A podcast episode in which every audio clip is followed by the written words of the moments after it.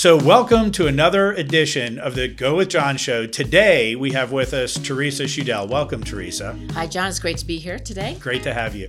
So, Teresa, you're in the uh, title industry, but tell us a little bit about yourself and what you do. Okay, great. Um, I am a Virginia attorney, and I'm also the regional director of RGS Title. Mm-hmm. Uh, we are a company that is has a footprint of the entire Mid Atlantic area. Okay.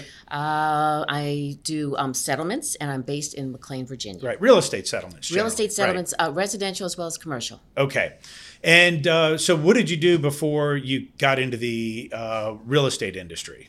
Well, I've been in the real estate industry for a very long time. In fact, when I was at law school, Mm-hmm. I put myself through by sitting at new homes in trailers for Long and Foster. Wow, that's amazing. That's amazing. So, so I guess tell us. So we're, we're here today to talk about easements. Yes. Is is the purpose of, of our of our discussion and.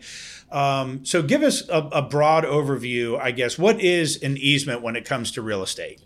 An easement is what we do is we do a title search. And Mm-hmm. when we do a title search, we see what is recorded in the land records for that property Mm-hmm. and what is attached to the property. So an easement that is recorded would be something like a utility easement so that the property has a utility service. Right. Or it could be something that the colonial pipeline is running through and there's a recorded easement for that. Right. Or a common driveway, we hope has a recorded easement. Right. And so what we do is once we get the title search done, uh, a title report is done along with a title commitment, and it's mm-hmm. an outline of what is attached to the property in the land records. Mm-hmm. So when a property is sold, everything that's in the land records, like an easement, mm-hmm. goes along to the next buyer, whether or not that buyer knows that it's on the property. Right. So you said a lot of things there. Yes. Sorry. No, no, you're fine. So, so a so what is a title commitment?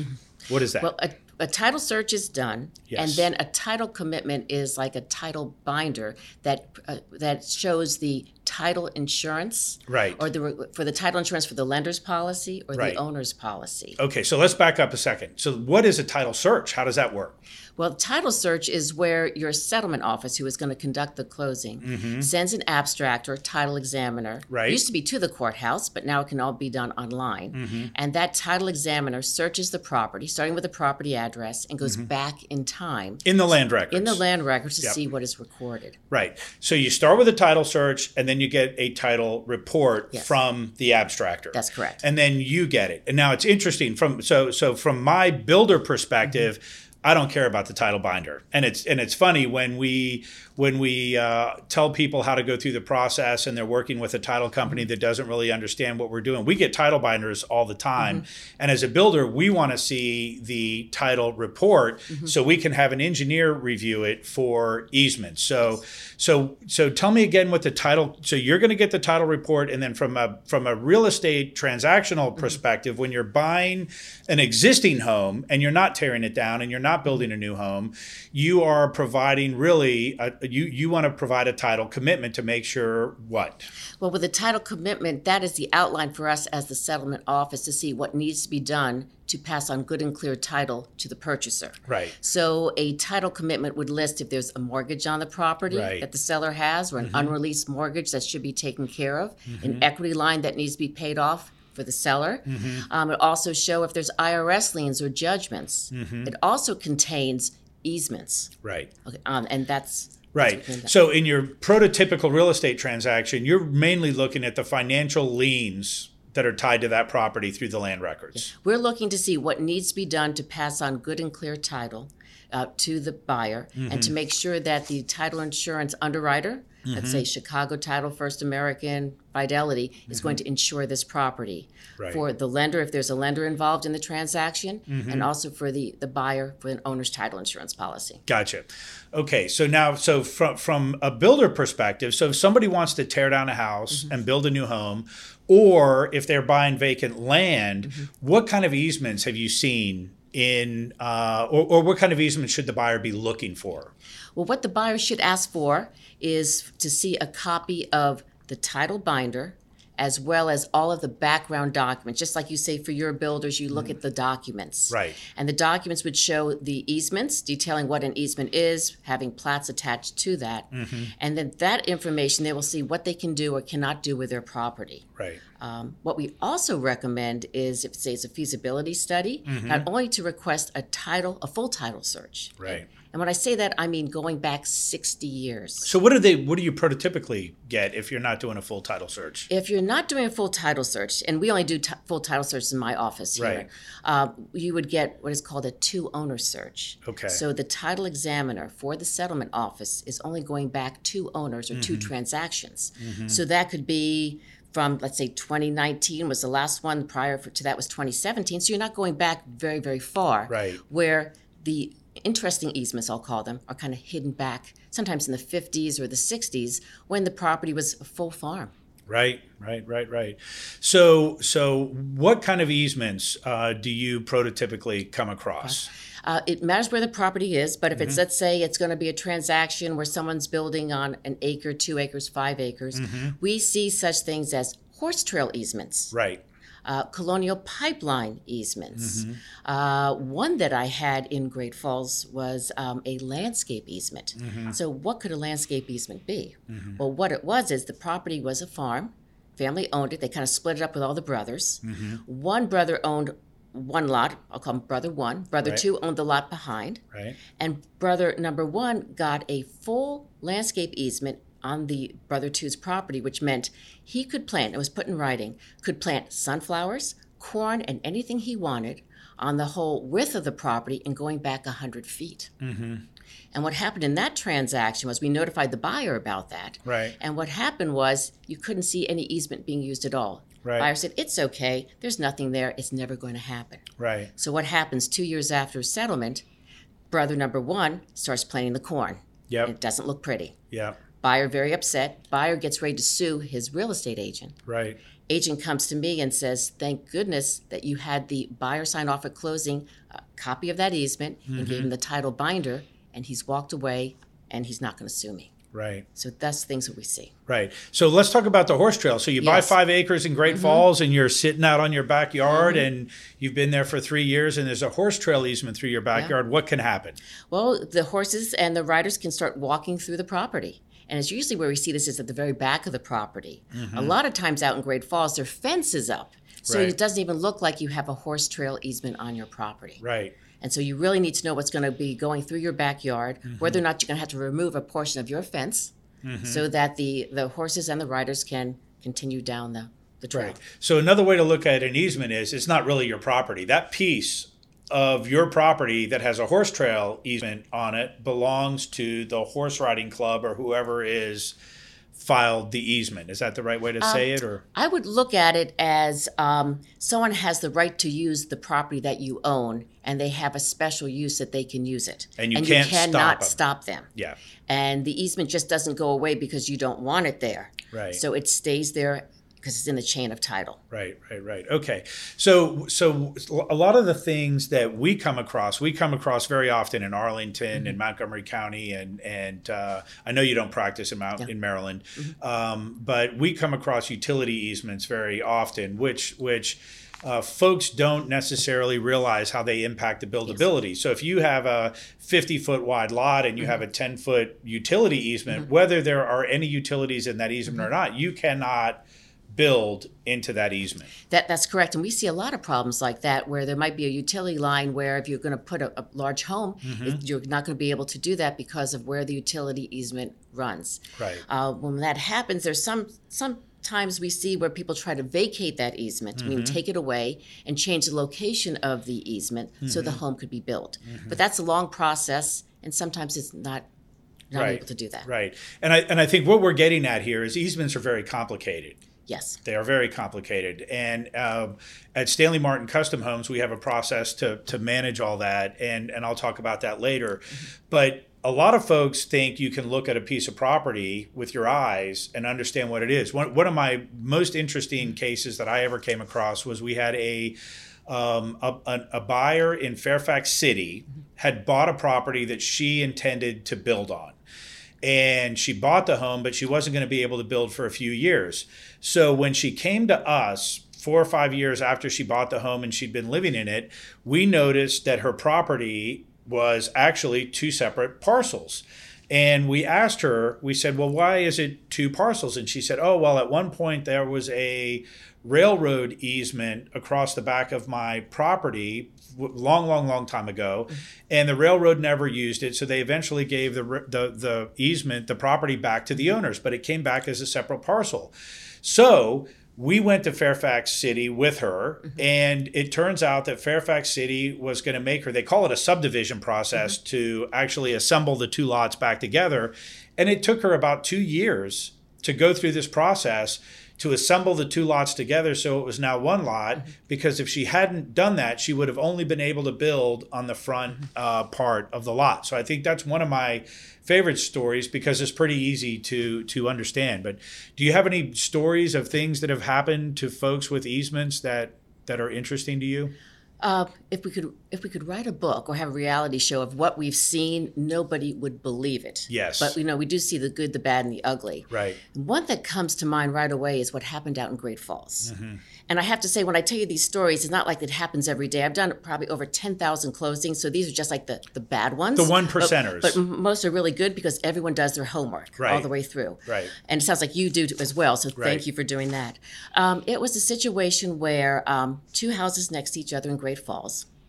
And the property that we were going to go to settlement on um, had a pool. Mm-hmm. And the buyers very happily wanted to get a survey done. Survey was done and their pool was 10 feet over the property line onto the neighbor's property. Mm-hmm. And you say, how can that happen? Didn't the pool company have somebody check mm-hmm. and do a survey? And what had happened was the pool company did have a surveyor go out, mm-hmm. but the surveyor used the wrong rebar or corner markings. Right. And so it looked like it was on this property, but it was not. Mm. So everyone was up in arms, like, how is this going to be resolved? Mm-hmm. And the buyer said, what is, what's going to happen? Is someone going to chop up my pool? I'm buying this house for X amount because right. I want that pool. Worked out because the listing agent on the property where we were doing the settlement happened to be best friends with the mother of the owner next door. Wow. And the two mothers talked, and the next door neighbor said, okay, this is what we'll do we will give you an easement mm-hmm. for two years mm-hmm. to keep your pool there. We want to be released of all liability of whatever happens with this easement. Right. And then you need to move your pool. And the buyer said, okay, well, we want to enlarge the pool anyway. We agreed to it and went to closing. Wow. Yeah. That's crazy. Yes. So nobody realized the pool was built into the neighbor's yard. Because the surveying company used the wrong rebar that was cemented into the ground. So we always like to find out why that happens. Like, how yeah. can you miss something like so that? The rebar is the corners. What happened was there was a rebar that was just put in the middle of the property as a site rebar, mm-hmm. not as a corner marking. Yeah, what do they call that? They call that a, a, lo- a location. Location. Yeah. Locations. Yep. Yep. Yep. Yep. Yep. That's crazy. Yeah. yeah. you see those little location markers sometimes in the middle of a street, a little mm-hmm. orange uh, tag, mm-hmm. and that's how the surveyor remembers where he set up yes. his uh, his gear. Yeah. To mark the left, property line. it was left there, and that's what the pool surveyor wow. is. Wow, that's crazy. So, what other information can you share with us on easements? It's uh, as we were talking it's always good to get a full title search mm-hmm. if you're getting ready to buy a home or have a feasibility study yep. please do the feasibility study right. what i'm starting to see in this market which is a very fast moving market mm-hmm. that we are seeing buyers put in contracts saying they want a feasibility study and they'll have it for 10 days. Mm-hmm. But it's more of a cooling off period where right. they don't know whether or not they want to buy the home or not. Right. And they do nothing during the feasibility study. Yep. No survey, no full title search. They yep. don't talk to a civil engineer or a builder. And then they decide, I want to buy this property. The feasibility study expires, mm-hmm. they buy the property, and then they realize they can't do what they want to do with a property. Right. I unfortunately meet a lot of people like that. Yes. Yeah. And I think another interesting thing is uh, with the feasibility study, a lot of people will get a 45 day yes. feasibility mm-hmm. study and then they call uh, me. Mm-hmm. And they say, "Oh, I have a property under contract. I've got a feasibility yeah. study. Can you help me get it done?" Great. When does it expire? Oh, I've got ten days left. You know, and that's really borderline not enough time to get a feasibility study. Because when, we do a feasibility study, we have to get the full title report, which usually takes what? It, how long does it normally take you to get a full uh, title? In in this market, it's I'd say about a, a week or more. I mean, if needed, we could speed it up in 24 hours. Right. But you know, not only the title search, but you want to get a survey or have the engineering company go out and get the survey. Right. And with this market being so busy, mm-hmm. there's a lot of backlog. Yeah, there is. So you know, in in a in a cool market, it mm-hmm. would take three days, right? Yeah. To get a title search back or a title mm-hmm. report back. Now it's taken about a week. I A agree. week, two weeks. Yeah, and then then from a builder perspective, we want to get that full titles to mm-hmm. report over to an engineer so an engineer can review it. Mm-hmm. And the engineer may find something in there. I, I, I you know maybe 90% of the time nothing comes up. Maybe 10% of the time the engineer says hey there's some things in here that's kind of above my pay grade and you may want to have an attorney look at this. So then you have to have time to get it to an attorney and, and have the attorney review it. So there's a lot of things that you need to do with that title report and it's nothing you can see. There's nothing uh, on the land that shows up at all. It's all in the legal documents behind that property. That's that's true. Right. And you know, not only have the title work, but getting that survey. Sometimes it's easier to see what's going on with a Mm-hmm. blank property where you see where the surveys are. Right. So what we do is when we get the title work in, if we know someone's going to get ready to buy a, a, a build or maybe put a pool in the backyard, Mm-hmm. we always ask, "What are you going? Why do you want the survey?" They say, "We're going to put a pool." So then we ask the surveyor to locate all of the easements on the property Mm-hmm. to see if whether or not the pool can actually fit where the buyers want it to fit. right And um, that is not just a typical survey, that is an added survey um, service, Right. but our surveyor will do that. Right. Now I will I will say I absolutely agree that everybody should get a survey, but I but I also know that a lot of our new home buyers that want to build on vacant land, a lot of them don't want to spend the money up front because they're going they're going to have to pay for the survey when they get their grading mm-hmm. plan prepared and their their their topography mm-hmm. survey when you mm-hmm. get all that. So a lot of times they'll push that off uh, until later. But best practice is absolutely to get a survey. But I know not everybody does. And, and you're absolutely right. I'd say when someone's just taking raw land, they're going to build a home, they have a builder helping them. Mm-hmm. We usually say, who are you going to be using for that? And have the civil engineers get involved and just Mm-hmm. give them all the information instead of paying for two surveys. Because Right. it's a waste. If, if, if it's a resale property, we can order the survey, we know what's going on. But when there's someone else involved, it's probably better to have it done one time Right. with the civil engineers in that whole group. Right. So at Stanley Martin Custom Homes, we would normally have the engineer who's doing all the engineering review the title report. Mm-hmm. They wouldn't necessarily prepare the survey up front, but they're looking at everything to, to and they're going to notify us about any easements or other encumbrances mm-hmm. that might be in the way. So mm-hmm. that's that's a kind of like a half survey without actually going out and doing the field work. And look at it, it's like that's a foundation because everything that is needed is right in the title search. Whether or not you need to see it um, Yep. on the survey is one thing, but when you have all that work, that's more than half. That's that's a whole battle Right. there. And I, and I would say, you know, for the folks listening, when you get a survey in your hand, the first thing I look for on a survey is a line that I see all the time. And it says, this survey was prepared without the benefit of a title report. And if you see that on a survey, that tells you right away that whatever easements are recorded on that property are probably not documented on the survey. Th- that that is true, because what the surveyors normally do is they just go ahead and look at the recorded plat. Yes. And there can be a lot of we call them hidden easements. Yes. Prior to that, after that, and so when we know and we ask like, what are you using the survey for? Then we can assist by adding or having the surveyor add the uh, the easements on there. Right. So it's really tricky.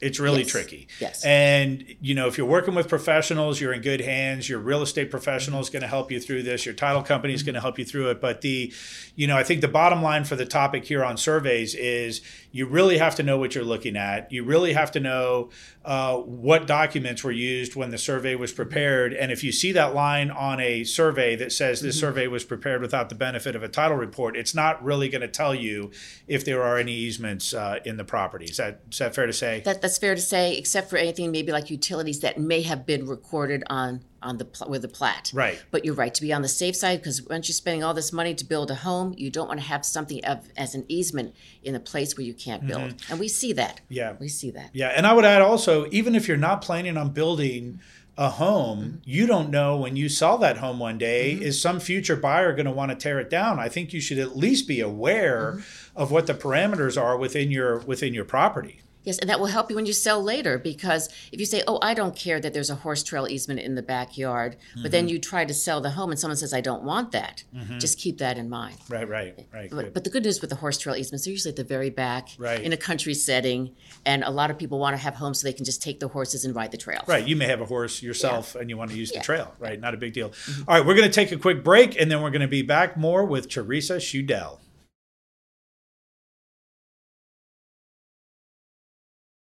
All right, so we are back uh, with Teresa Schudel. Teresa, thank you again for coming in today. Really appreciate you taking Oh, I time. love being here. Thank you, Thank, John. thank you so much.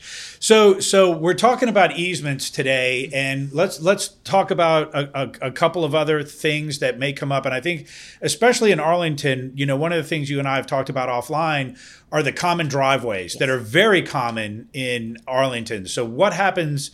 And it, this is not exclusive to Arlington, so I just want to make sure I'm, I'm, I'm clear there.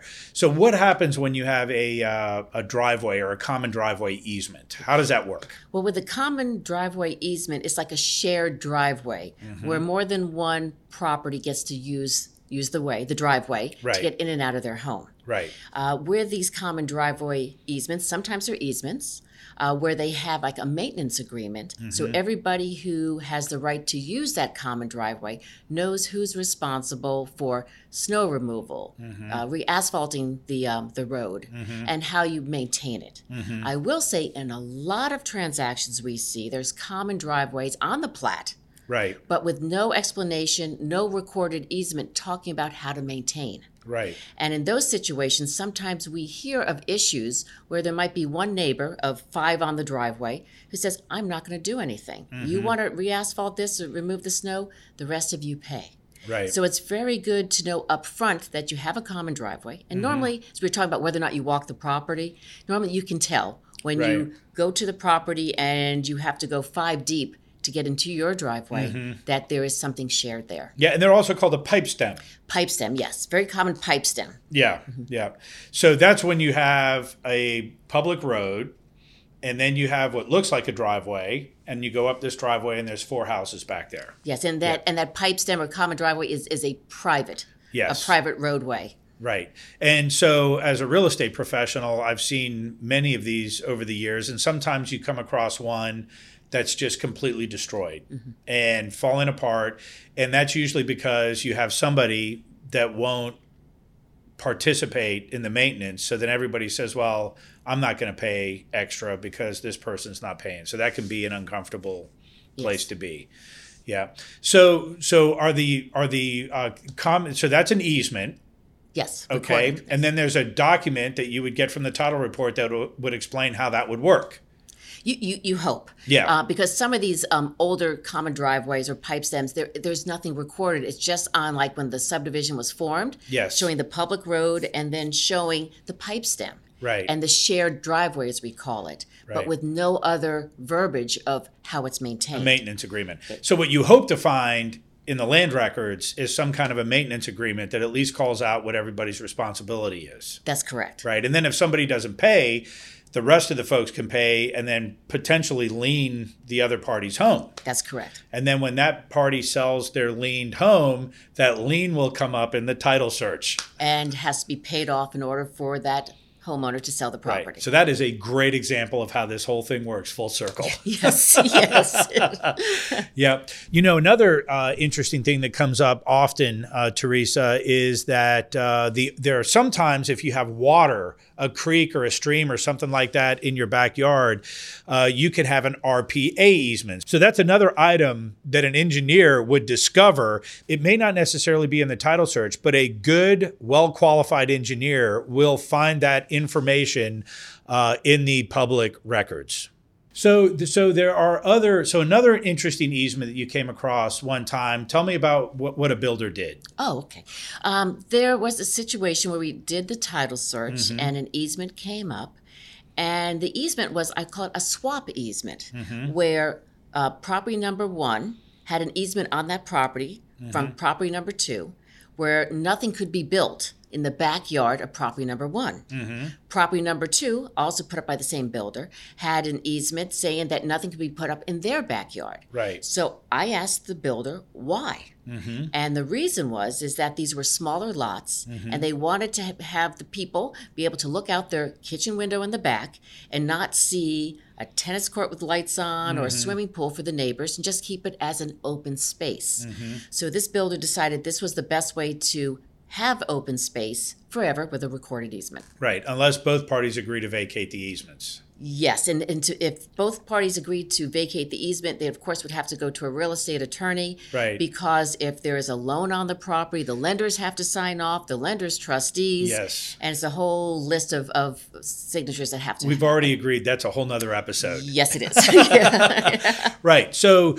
I, I, I keep coming back to, you know, folks are looking at a house and they're walking through the house and they love the backyard and they say, mm-hmm. oh my gosh, I'd love to put a pool out there one mm-hmm. day. And if you don't do the title search, and you don't have somebody review it, you would never know that was there. So if you just follow standard operating procedure and you're working with your real estate professional and you're working with a title company, you're going to issue a title binder, but you're not going to necessarily dig into that uh, easement and notify the seller, would you? Or how would you handle that as a standard operating As procedure? standard oper- we see the title search, we see the easements. Mm-hmm. Um, the binder is given to the purchaser if they'd like to see it. right. But as the role as a settlement office, our role is to go over the contract Mm-hmm. and just make sure that all the terms are met. Uh, we don't then, you know, go to land use for Fairfax County for a buyer or find a civil engineer for them. Right. That that's something that they need to do on their own. So it's very important for a buyer who's interested in doing something like this to have the best team available. Right. Especially when you talk about the, the builder and the civil engineer Right. and, and a survey. Yeah, or even if you're not building, you know. So so I, th- I think to me that's where I think most people kind of get disappointed in life is because they think they've hired the right real estate mm-hmm. professional. They get the title search, they've got the title binder, they go to settlement, and then five years later they want to put the pool in, mm-hmm. and all of a sudden they realize there's this easement, and they're like, "Why didn't anybody tell me?" Mm-hmm. And I, I would say there's a step kind of missing in that having somebody review that title report for you, who is either a real estate attorney who you're hiring specifically to review the title report, or have have an engineer prepare a plat with the benefit mm-hmm. of a title report. A- absolutely. And, and I, th- I think that's probably the easiest way to go. I think doing your homework before you need to do the homework is the best thing to do. Yeah, yep, yep. So, is there anything else you can think of that we should add to the conversation about easements that we haven't um, mentioned yet today? Uh, I would say just know your property, and by knowing your property, get the best team together to help you. Go to the experts, get Mm-hmm. the title search done. Uh, let your settlement office know what you want to do with the property or what you plan on doing, thinking of doing in the future. Right. And then get the homework done, get all the title search done, and have your good team. Right. And I and I would say if you're in doubt, you know, consult a real estate attorney and just run it by them. If you know, I, th- I think a lot of folks buy a house and they're going to live in it for a long time. Mm-hmm. Just you, you get caught up in the excitement of the mm-hmm. transaction. Mm-hmm. There's a million things coming at you all at once. I, I find a lot of people can't really think clearly because they're they're grabbing they're getting a lot of new information and a lot of new mm-hmm. terminology that they've never had before and they get overwhelmed and then and then unfortunately I meet way too many people that have bought a property that they can't do what what they want to do with it. So And that's very disappointing. It Just is. surround yourselves with the best team you can get. Absolutely. So, in summary, from my perspective, and I'm, you know, Teresa's giving you this perspective of the global buying mm-hmm. community. My perspective, obviously, is is from building a new home. We always advise people to get the full title report. Uh, if you're working with Stanley Martin Custom Homes, we're going to get that title report over to one of our engineers. Um, there are different levels of quality of engineers, so we only use really reputable firms. We want to have it reviewed to make sure you're protected before you buy the property. So, so Teresa, tell us a little bit about RGS title. And I know you don't like making sales pitches. I know you well enough to know that. You know well. I, I do know you. So, so, but tell us a little bit about RGS title and what makes your company so great. Well, well, thank you for giving me that opportunity. Sure. I'll go way back to when RGS Title was uh, was owned by uh, me and a number of partners, Yeah. and then uh, we we did sell the company, and the company now is owned. And I'm very happy to say we're part of the Berkshire Hathaway family, Mm-hmm. and so we have that strength behind us. Uh, we are in Mid Atlantic, Mm-hmm. uh, a gigantic footprint. Uh, in uh, the Virginia area alone, we have over 20 offices. We're Mm-hmm. in Maryland, D.C., New Jersey, all the way down to uh, southwestern Virginia. Wow. Uh, so we pride ourselves on, on doing you know, residential settlements. We do commercial settlements here. At least I do out of the McLean office. Right. And uh, we're the largest privately owned company. So so when folks work with RGS, what kind of experience do they have? Well, with, with, with my office, we feel that every transaction is our own. Mm-hmm. And my staff, most of my staff has been with me over 20 years, which is a long time in this business, Mm-hmm. It or really is. in any business. Yeah. And um, when we get a sales contract in, we see who the buyers are and the sellers. Mm-hmm. We contact their agents if they have agents. So we contact them directly and say, what can we do for you? Um, is it uh, it an estate transaction? Are you going through a divorce for the sellers? What Mm-hmm. can we do to make this a good experience? And for the buyers, we ask: Is this your first purchase? Mm-hmm. Um, how involved do you want us to be with you in, in contacting you? Do you want us to just deal with your real estate agent? So every case is is is its own case. Right. Nothing ever gets boring, and we feel like we are the ones in the shoes of the sellers and the buyers, and we want this to be a very positive experience for everybody. Right. So, as a real estate professional, so I've, I've, I've done a lot of real estate transactions mm-hmm. over the years. It's very typical for people to not even think about the title company. You know, I'm working with a buyer, we're driving around, and uh, I, I, when I used to work with buyers, I would always go over the uh, sales contract with buyers, and I would say, well, we're going to have to choose a settlement company, and they'll say, oh, well, which one do you recommend? And uh, and I would I would say RGS, obviously, and uh, so the point that I would be trying to make with my buyers is that you want to do your research on the title company at the very beginning because what's going to happen is you're going to get in a situation where you're writing a contract and you're not going to have time to start calling title companies and finding out what their fees are. So people can call you in advance, right? And ask you, how does the process work? How much do you charge? Well, I mean, what kind of information would you recommend that a prospective buyer would ask a title company? I, I think, John, you're absolutely right to do the homework before you need to have a title company. And so, what we would do is we would walk through the process with the potential purchaser. We'd give our fees. We'd also give um, estimates for them. So, if they're looking at house prices, let's say oh, in this market right now, it's it's a million dollars to maybe a million point three with the escalation clauses. Sure. Give them what the fees would be, the recording fees, so they have all their information up front Right. because you're right. Um, no one has time to say, who am I going to go to settlement with when you're trying to negotiate a contract? Right. Uh, we've been in business for over 30 years. So we do not disappear overnight, Yeah. meaning we are here at all times, even after the transaction. So one of the things that is going to happen for everybody who's out there getting into a transaction, when you get a contract ratified, you are going to be if you're building a new home, you're going to be in the middle of getting through your feasibility study. You're going to be reading title reports, talking to engineers, you're going to be talking to soil scientists, you're going to get all this stuff that you've never been through before and you're not absolutely going to have time to figure out which title company you want to settle with. So it is really, really important whether you're buying, even if you're buying a regular home that you're not tearing down that you want to live in, now you're dealing with home inspections and appraisals and you're dealing with your lender. Trust me, your lender will make you nuts. And you do not have time to research title companies. So I think it- for the folks listening, if you want to learn more about the settlement process and the fees, I would absolutely recommend that you get in touch with uh, Teresa to learn more and do your shopping in advance. And if you if you get a title company that has fees that are lower, ask Teresa what's going on with these fees here with this title company. Maybe there's something. What, what would you do in a situation like that? Do you want me to edit that whole thing out or? No, that, that that's okay. Um, we we like the opportunity to, to work with all buyers and sellers, Yeah. and we just ask that they give us a call or even stop by to visit us. We we do have potential buyers, especially in the higher end brackets, Right. They want to come by and say hello and meet the staff, meet me, see what the office looks like, Right. And so we we um, we love that opportunity, uh, or just a quick phone call. I Mm-hmm. mean, we're, we're here to help. We we love what we do, and we'd like to work with with buyers and sellers. Yeah, I mean it's funny. It's the it's a very serious moment when you walk into the settlement room and you have to sit down and settle the transaction. Most of the time, the settlements go very smoothly, but if there's if there are any complications, you want to know who's going to be supporting you and representing you and getting that problem solved. Is that a fair way to say it? Yes, it is. And we look at as um, if there are any problems, they're all resolved prior to anybody coming to the settlement table. Okay. Uh, we like settlements we call not boring, but quiet. Because when we have agents, real estate agents having to make phone calls, or sellers leaving the room, or buyers upset, means no, the job has not been done correctly. Right, right, right. So smooth is good. Smooth is good. Smooth is good. All right. So how do how do we find you?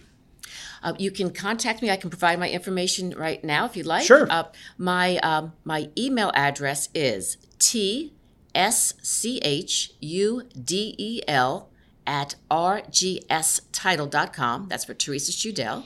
Or feel free to give me a call at the office at 703 903 9600. Yep. And when you call or contact Teresa, make sure you let her know that you heard her on the Go with John show. Yes, please do. Fantastic.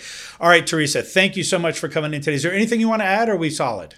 I think we're great. Thank you. okay. you. So, Teresa, thank you for coming in today. We enjoyed having you. And this concludes another episode of the Go with John show. Please go out there and build something extraordinary.